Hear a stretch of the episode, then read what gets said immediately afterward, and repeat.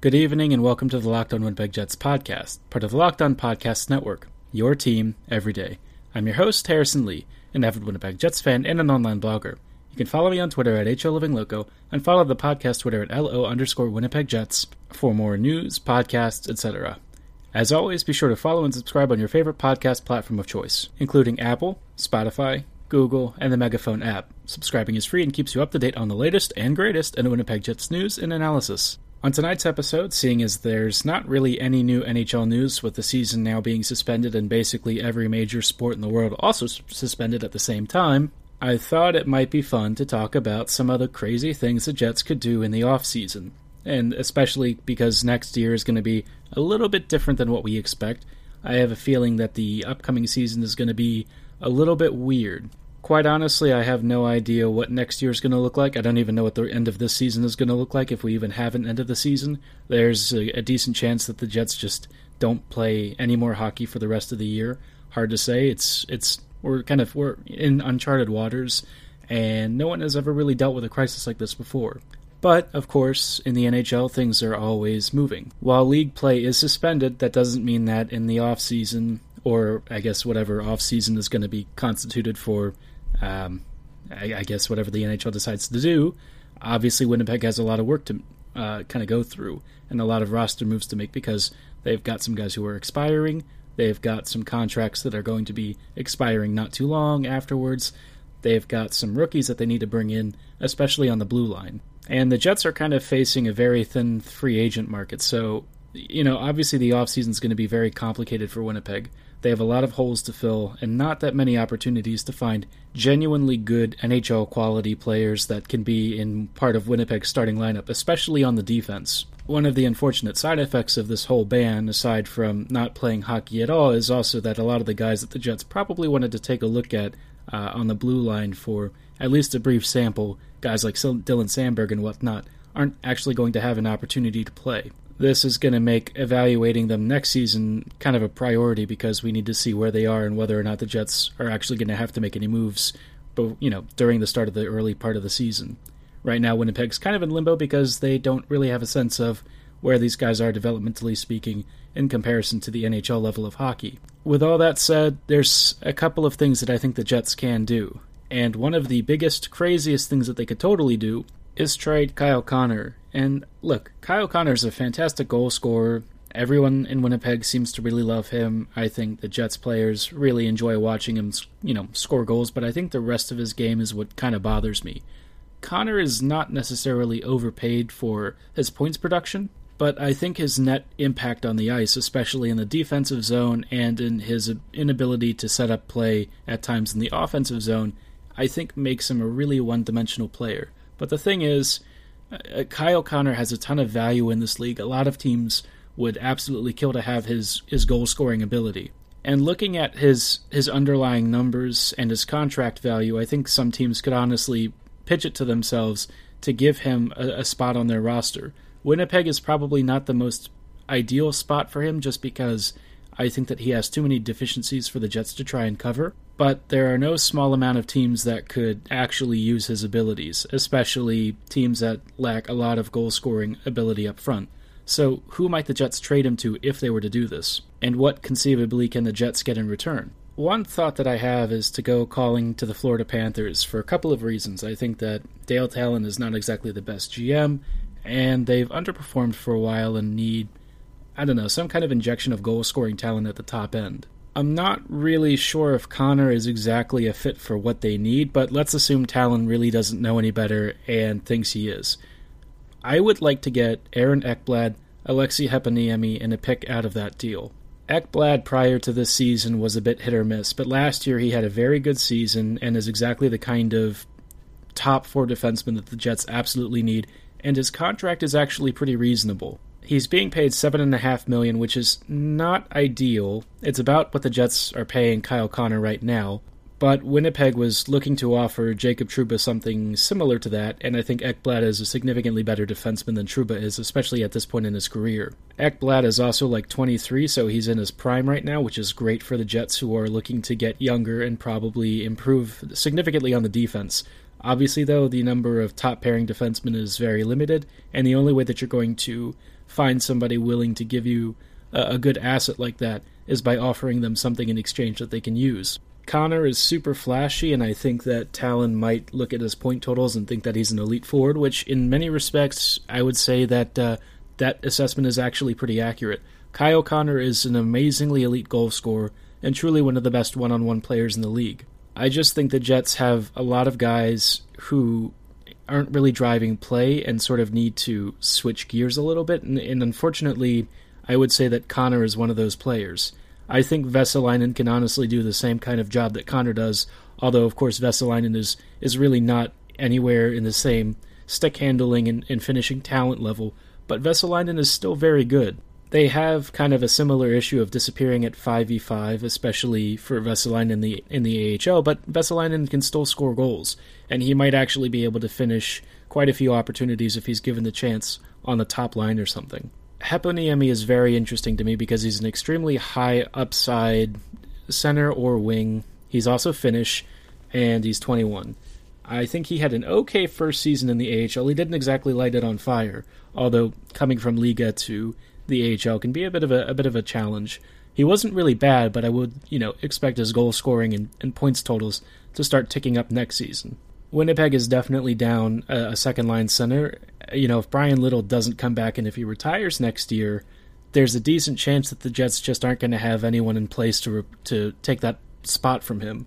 You know, you'd, you'd be relying on somebody like Blake Wheeler or Andrew Copp or something to fill that role. I think Andrew Copp is capable of doing it. I just don't know if he has as much offensive upside as people are kind of looking for from a second line center. I think he's actually okay at it, but I could see the argument that he needs to up his scoring rate. Heponiemi has that offensive potential to be a game changer. He might be something like a really high end playmaker and setup guy with great finishing instincts, and I think that that would be a really good fit for what the Jets are looking for. Obviously, Heponiemi is still a prospect, but he's got a very high ceiling. He was a monster, I believe, in the WHL, and his numbers for Liiga in his age 20 season are pretty pretty decent for uh, what you'd expect from him. So I think that he could be a very good option if they bring him in. Um, a pick would have to come with it, I would think, because I think that Kyle Connor's goal contributions are are very highly touted and rated, and I think that you can get a lot of value for him.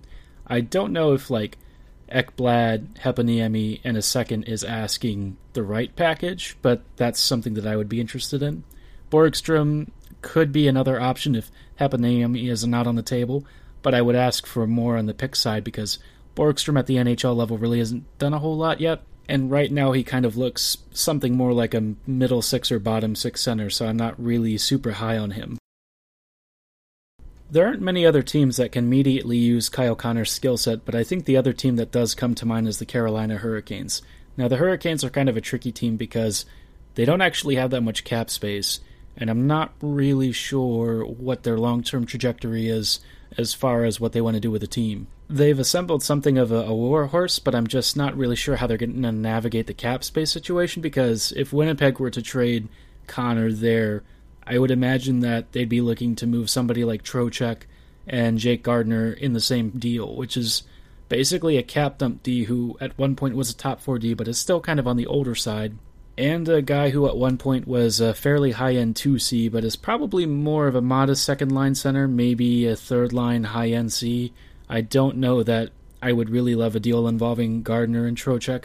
I like Gardiner separately, but I think you can get him for a lot cheaper than, you know, Kyle Connor being part of the deal. If Connor is being thrown in there, it's got to be involving someone like Jake Bean or one of their other top prospects because I, I just can't really see the Jets wanting to bring in that much salary for guys who are kind of not 100% living up to their contract. And I'm just not thrilled with the idea of taking on that much salary for Jake Gardiner and Trocheck combined.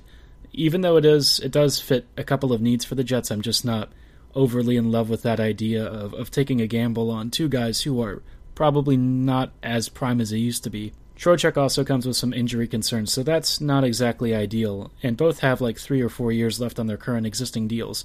Now, Trocheck is not that expensive, and if need be, you could move him again. But I, I don't really know that I, I don't know that I would pursue that kind of deal.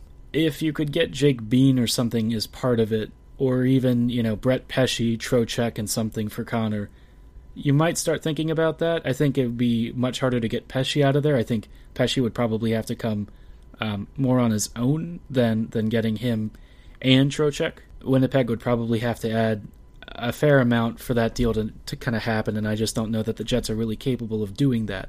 They usually don't like to pay additional assets, and I think that it's kind of a hard cap fit for both sides to make it work. It'd probably be more like Pesce in a first or something for Connor, which is fine. I'd, I'd be pretty okay with that. I just don't know if that's really something that the Jets want to pursue when they're looking to make the playoffs year in and year out. They just gave Connor this deal and they like him a lot, so I can't imagine that he's really on the trading block. I don't know what the Jets are going to do about their second line center issue because, to be honest, uh, there's not really many options that are going to be on the market, and I think that internally sourcing it, you only have a couple of internal options that could even pass for a 2C. Andrew Copp is the guy that could be kind of a consummate 2C if Bryan Little is not going to be around next season. I, I again, I don't know that he really has the kind of high end offensive upside that you really are looking for. I think that he does a lot of really good things that drive play as a 2C.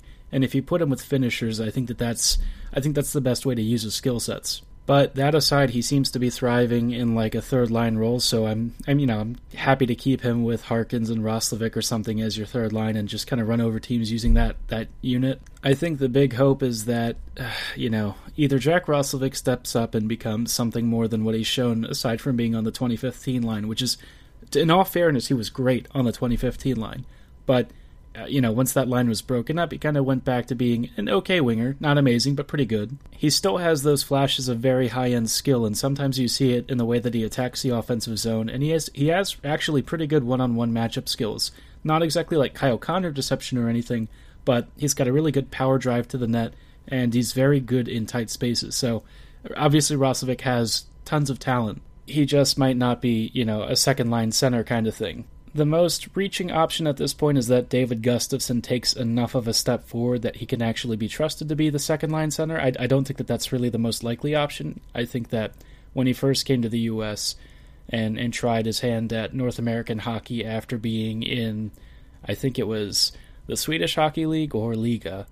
Uh, obviously, that's a major adjustment, and his numbers, especially on the fourth line, Granted, with bad line mates, but still, it was a bit of a tough, tough couple of weeks for him. He has been much better with the Manitoba Moose, and it's really a shame that the season ended while he was just starting to heat up because I feel like he was starting to get the North American game a lot more than he was when he first started.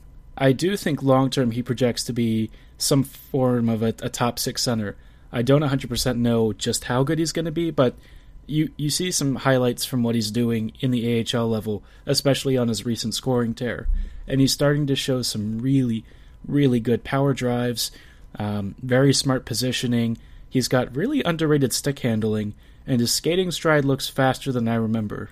He's still a teenager, I think, or if he's not a teenager, he's like 20. So obviously, Gustafsson has has quite a few years ahead of him, and it's okay if it takes another season in the Moose, um, or maybe even a half season, just to kind of get up to speed and start to acclimate to the to the North American pro game my take is that eventually he will be the second line center. I don't know when it's going to happen, but I think that he has all of the traits of somebody who could be a really good playmaking two way center with some underrated scoring ability. Maybe he's kind of like a hybrid of Nick Backstrom and Adam Lowry. He's a big kid and he has those same very smart instincts. Possibly with uh with that offensive upside that, you know, maybe you'd think a guy like Backstrom possesses. I don't think that he's going to be on the level of somebody like Backstrom, that's obviously going pretty far, but I think that he has some of the same traits in the way that he thinks about the game and how he approaches his reads. And also his setup play. He's actually pretty good at passing and, and getting into nice offensive positions. Speaking of smart positioning and opportunities, if you've been a listener of this podcast, you've probably heard about all of the great advertisers currently working with the Locked On Network to reach sports fans around the world. What you may not know is that Locked On Winnipeg Jets is a great way for your local business to reach passionate Jets fans just like you. Unlike any other podcast, Locked On gives your local company the unique ability to reach Jets fans on a routine basis. Our listeners aren't just any podcast listeners, they're Locked On listeners. If your company wants to connect with Jets fans who are predominantly male, well educated, and with disposable income, then feel free to drop us a line at the Locked On Podcast Network. Local fans love supporting local businesses, and we love supporting you. Text the word advertising for more information to 33777 or visit lockedonpodcasts.com slash advertising and drop us a line. Our team will work with you step by step to achieve the greatest level of locked on advertising success. Once again, that's the word advertising to 33777 or visit lockedonpodcasts.com slash advertising. We look forward to hearing from you soon. On tomorrow's episode, I'm going to detail some of the stuff that might happen with the defense, but I thought I'd change a bit of uh, the gears for something a little more entertaining, perhaps. And I wanted to talk about what would the Winnipeg Jets look like as RPG character or fantasy RPG archetypes and tropes. And I'll start with our uh, our subject of our trade discussion, Kyle Connor. I'm pretty sure if like he was an RPG character or something, he'd be basically Stoner Legolas. The guy always goes forward he can hit these amazing shots, and he always does like these crazy cool, uh, you know, one-on-one situations with a bunch of bad guys. But you're also never really sure if he's aware of exactly what's going on around him. Dude always wears his hair long, has a long beard, just kind of seems a little bit spacey and kind of absent-minded. But then he finds himself like taking out three different guys in the span of like 10 minutes. That feels like the prime Kyle Connor, I guess, moment is somehow he finds himself in the right position, has this amazing set of skills, and you're never really sure if he knows how to use it consistently, but when he does, it's at least very pretty. Blake Wheeler is definitely the gritty paladin dude who kind of speaks in very terse, sort of hushed tones, has a lot of gray in his beard and hair, thinks it looks very distinguished, and kind of likes to be the dad figure of the whole team or whatever. You're never really sure if he's going to be um, super angry, but he always tries to give some inspirational speech and then kind of has like this war weary, world weary approach to everything. Nick Ehlers is probably the thief because he just seems to slip in between spaces and find things that other people don't always see. He's very good at getting into positions where other people don't want him, and I think that he has he has the ability to put the puck behind his opponents and assassinate his enemies. Yeah, he's definitely the thief kind of type. Laine is probably the uh, the cavalry. You know, you call them in when you need the big guns to kind of trample your foes. Although it's funny because Laine doesn't actually have that same kind of extremely over the top charismatic nature as some of the cavalry uh, depictions in, in fantasy tend to have. I guess his mighty steed is the giant shot that he possesses because he just rides that to, to victory repeatedly. Although this season he's actually been using it to uh, to create more opportunities for his friends. So it's kind of hard to say if he'd fit any other archetype, but I would say cavalry is probably my my choice of uh, role. I would say. Uh, if you have to take one from Mark Scheifele, I guess that he's probably some kind of generic knight. He just seems to not really want to be the uh, sweary type. He's very goody two shoes. Always believes in upholding the law and all this crap, and everyone kind of rolls their eyes. They're like, mm, "You're just a little too good for us." But obviously, he's very sturdy, very dependable. He's a natural leader. People kind of want to rely on him a lot, and he's very versatile. Josh Morrissey is uh, not really sure actually. I, I don't know if I have a specific role for him other than guy who's definitely there. Maybe you could call him like a shield bearer, but the whole thing is that he's not so good at defense anymore. So maybe maybe not. Maybe we don't really call him a shield bearer. Not really sure. Neil Pionk is definitely like the rookie who's very wide eyed and kind of chaotic, and you're not really sure if he's going to go sprinting in the battle or, or run behind lines kind of chaotically. You can't really control him. He just sort of explodes everywhere, and that's that's kind of the Neil Pionk experience. Most of the time, when he explodes, he does good things, but every now and then he has this crazy moment where he suddenly makes a mistake and, you know, like half of his team gets wiped out.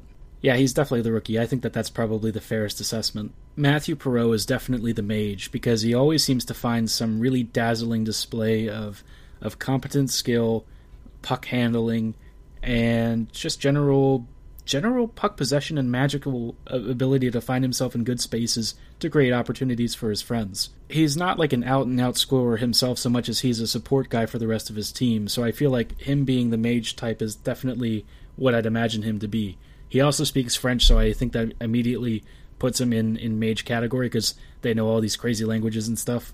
Hellebuyck is probably the closest thing to like the mountain that you would find. He's very big. He tends to block a lot of damage.